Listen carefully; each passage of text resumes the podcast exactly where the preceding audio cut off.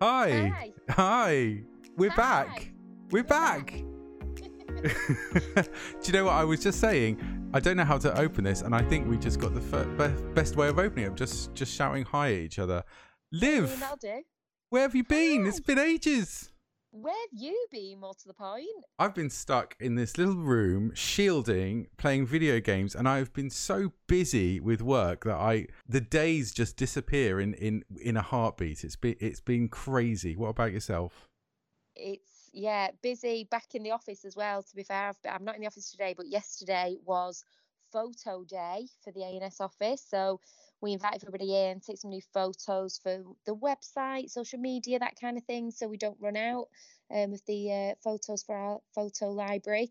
Um, and it was exactly like you'd imagine um, school photo day. So I've got a newfound respect for teachers, herding cats around the office all day. It was it was tough going. Um, so you've been back in the office, so it's been quite nice and to have a, a bit of a full house then.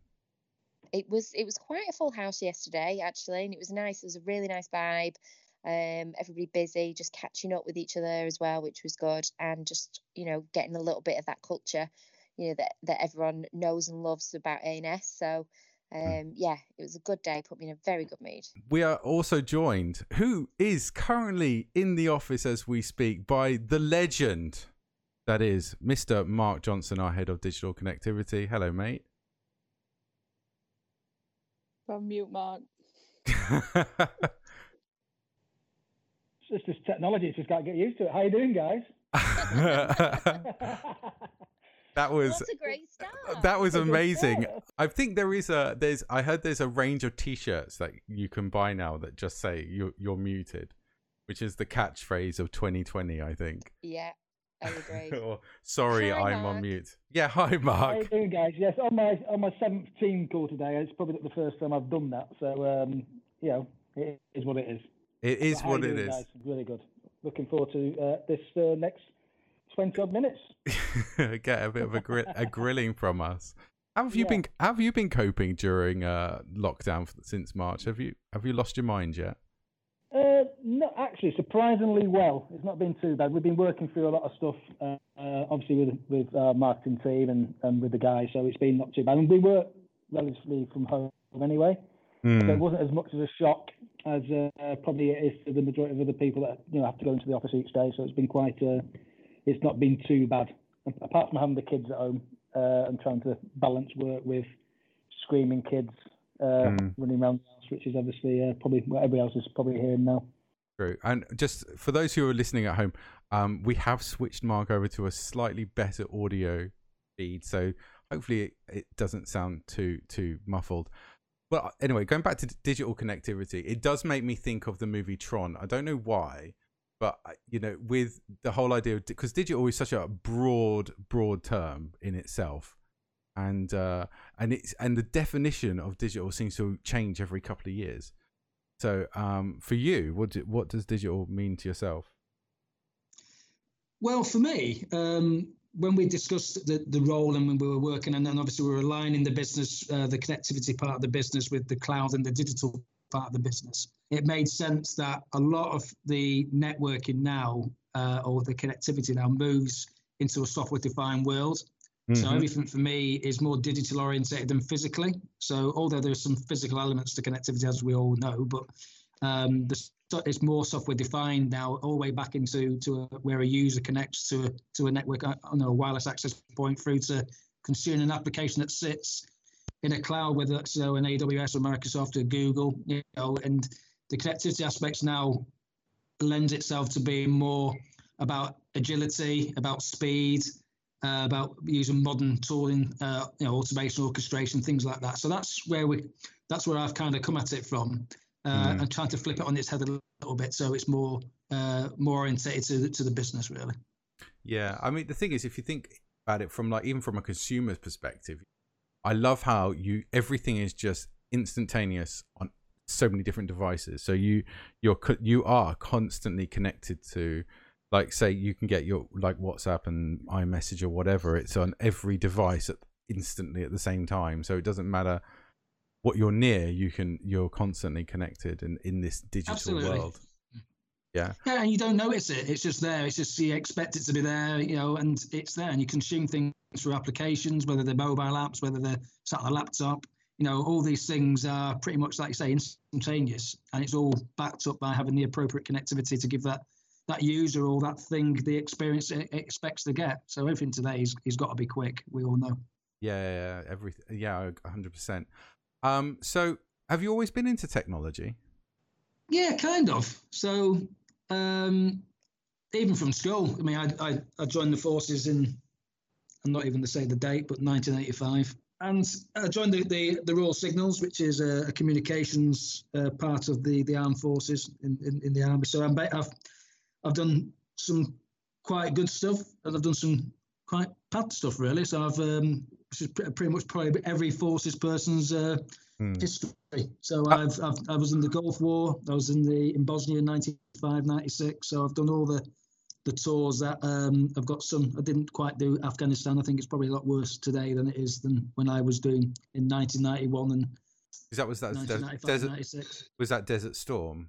That Desert Storm was the first one, so even remember that. So that's that's quite good. Yeah. So Desert Storm went out and provided an interface from the British Army's network to the American Army's network. Uh, and we were the first British troops to be through the breach of Saudi Arabia and Iraq. Oh my um, gosh. In February 23rd, uh, t- uh, 1991. And we just oh. provided that interface. So we're kind of an interface between the two networks. And I headed up a detachment that did that wow. the Royal Signal. So that's what I did. Thinking it from a technology perspective, I mean, are you dragging cables? How is this working? Well, you're doing all of the above. So it's a lot of because uh, it's mobile. Um, it, it's it's it's a mobile switch network, so voice and data. You put up a mast that had a, a UHF uh, kind of uh, dish that pointed to another detachment that could be anything up to 40 kilometers away, and that created a, a two megabit connection between the two sites. Uh, then you'd have a mesh of all different detachments all over a certain area, uh, geographic area that would provide a network. As you would see today, they're all fixed over here, but these would mobile, they would move. Mm. As an army would advance, then you'd tear down these sites, they'd move to somewhere else, set up again, connect back into the mobile network, and you provided data and, and, and uh, voice over those networks. And we had these interfaces into the into other um, armies, so French, German, um, the American Army to provide a network of uh, of communications between multiple different armies. Like a mesh kind of thing between all. Yeah, like things. a mesh, and you just move. So you move one node, like the same as you do. To, you move a node, connect back in, mm. then you'd move another node, and you just advance wherever the army would go, and you just have this mobile network that provided, even yeah. to the fact that the frontline troops would have a like a large mobile device, and they would they'd connect into a, mo, a, a mobile uh, like like a like a, a you see today that uh, that you would connect to on your mobile. So you'd right. do that at the at the front line. Wow. So this is I mean this is ten years before three G when as we absolutely, know. Absolutely, yeah. So, yeah, um, so w- were you using um at the time? Was it like classified? I'm thinking like science fiction now. Obviously, was it like classified technology or um, well, to be able to... I can't quite say I'm under the Official Secrets Act. I can't come to any this the technology. I'd have to shred you and eat you afterwards. Yeah, he's going to have to kill us if he tells us. yes. yes. Uh, oh, wow. I mean, I could talk about. I could actually go on about this for hours. I didn't know this about you, Mark, but I'm looking forward to getting out of um, tier three or whatever it is that we're in at the moment and uh, having a beer with you because I bet you've got some decent stories to tell. Uh, yes, things that can't be broadcast. we'll keep them off the podcast. Absolutely. So, so, Mark, you've obviously been involved in, in networking and connectivity for, for a long time. We're not mentioning your age, but um, you. tell me a little bit about how networking's evolved, and it, you know, it, it's for, for the last couple of years, it you know could be considered a relatively traditional part of IT, but along came cloud, and you know, how has this then had an impact on on the world of connectivity?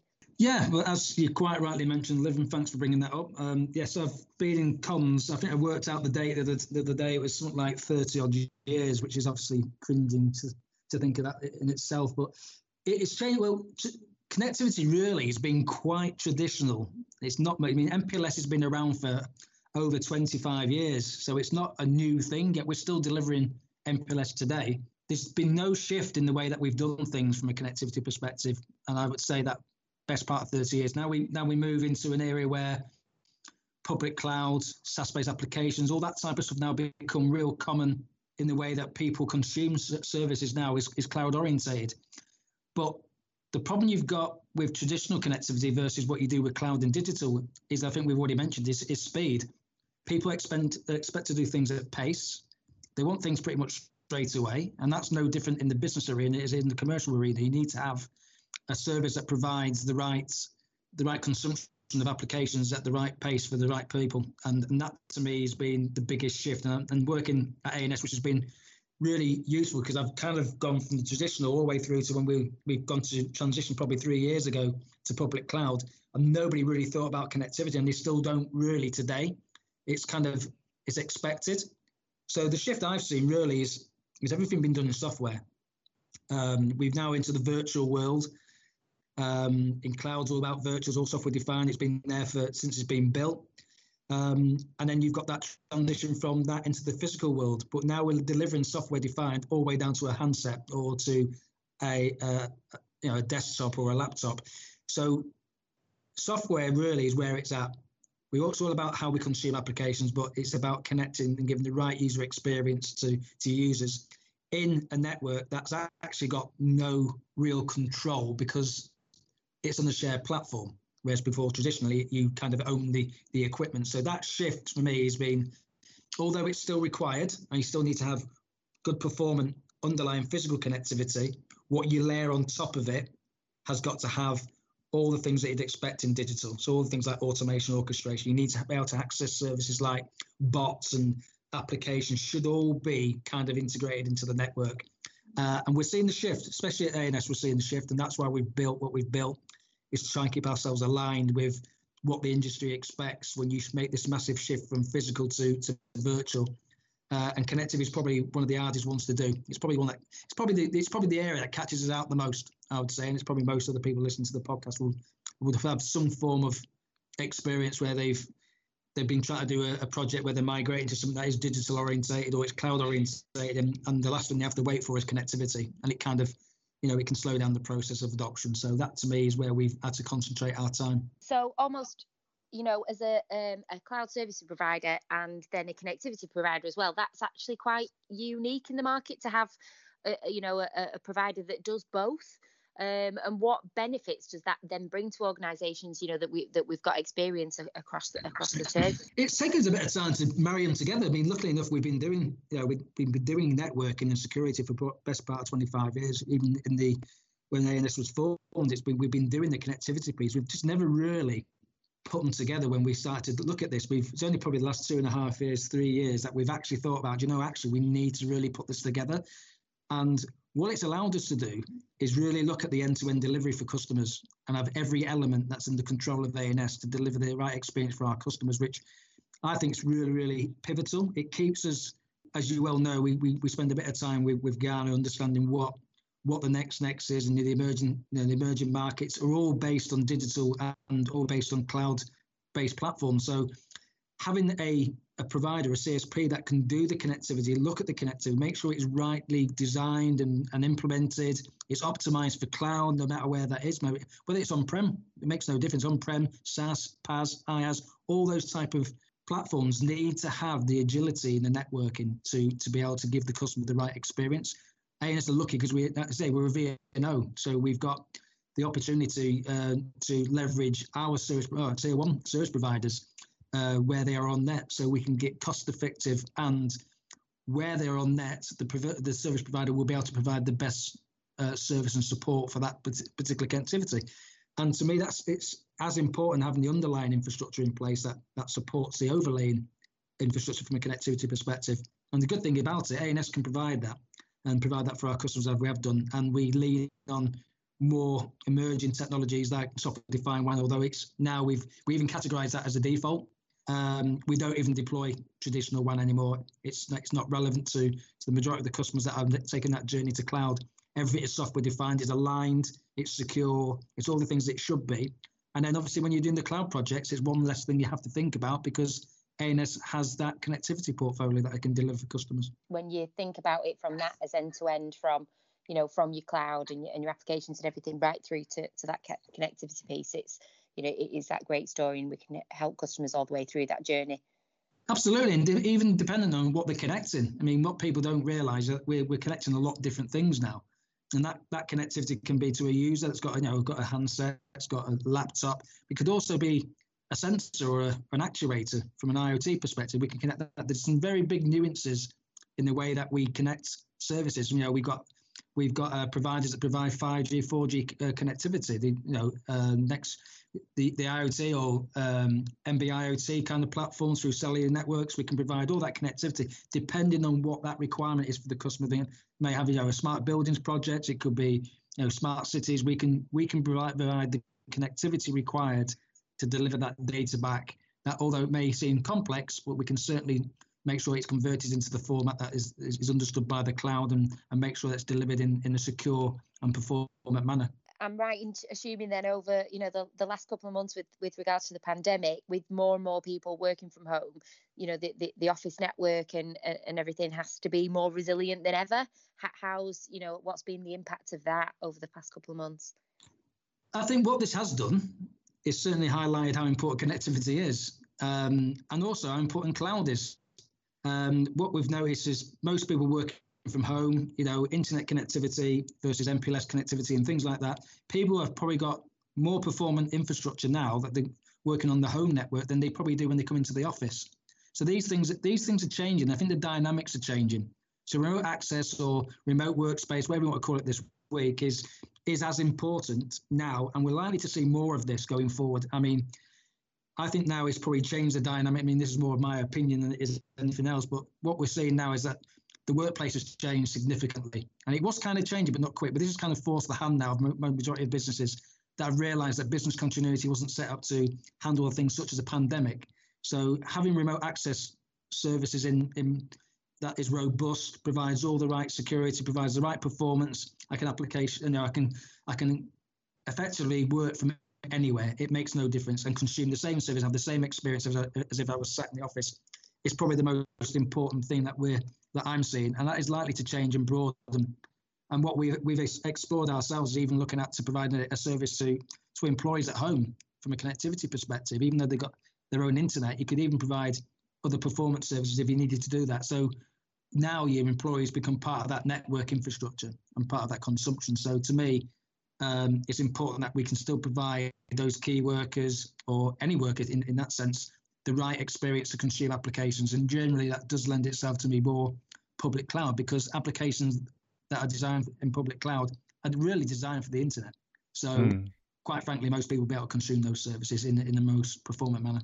Yeah, I mean, it's if you think about the, the last six months, because everyone obviously has been working from from home and with great success in a lot of cases. There've been mm. there hasn't been any kind of I know from our perspective as a business, we haven't really had any any real problems. I can't think of any.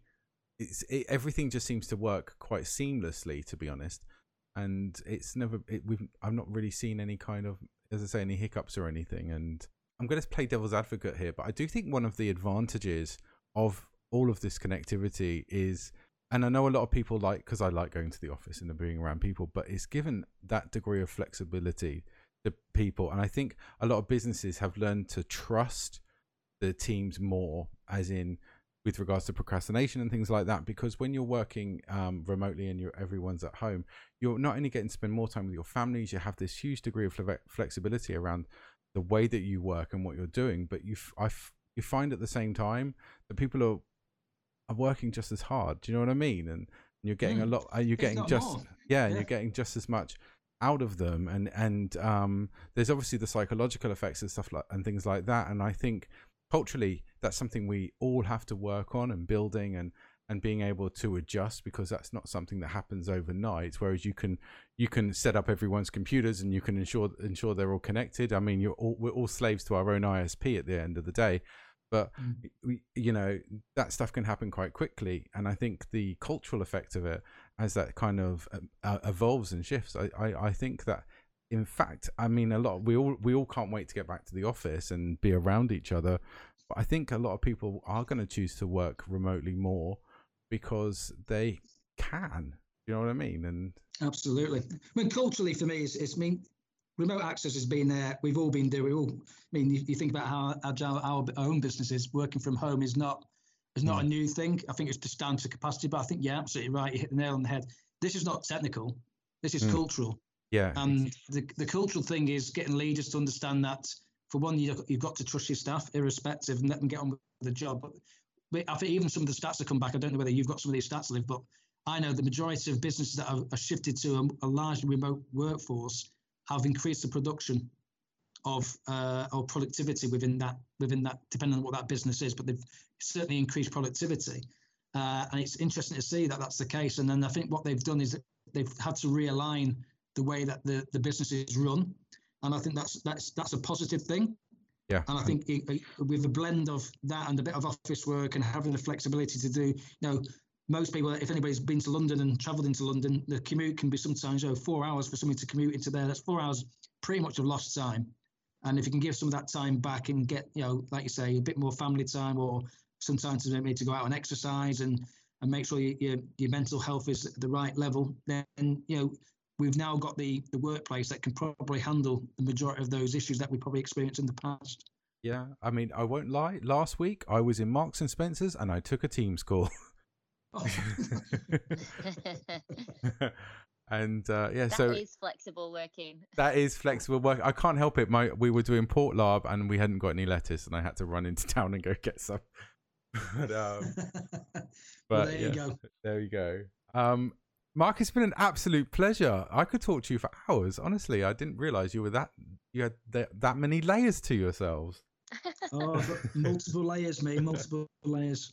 A lot of stuff I can't talk about, but obviously, is uh, just Well- buy me a couple of Pinot Grigios. I think we'd be fine.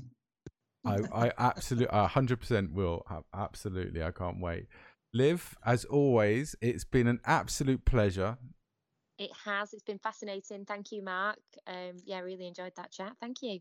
Yeah, it was, it My was pleasure. really good. Good to speak to you guys. It was really Take care, good. Have a good day. Take care, and uh, to everyone who's at home, thank you for listening. We will be back uh, very soon with another um, insight into the world of ANS. Can think of my words then. Take care, everybody, and stay safe. Bye now.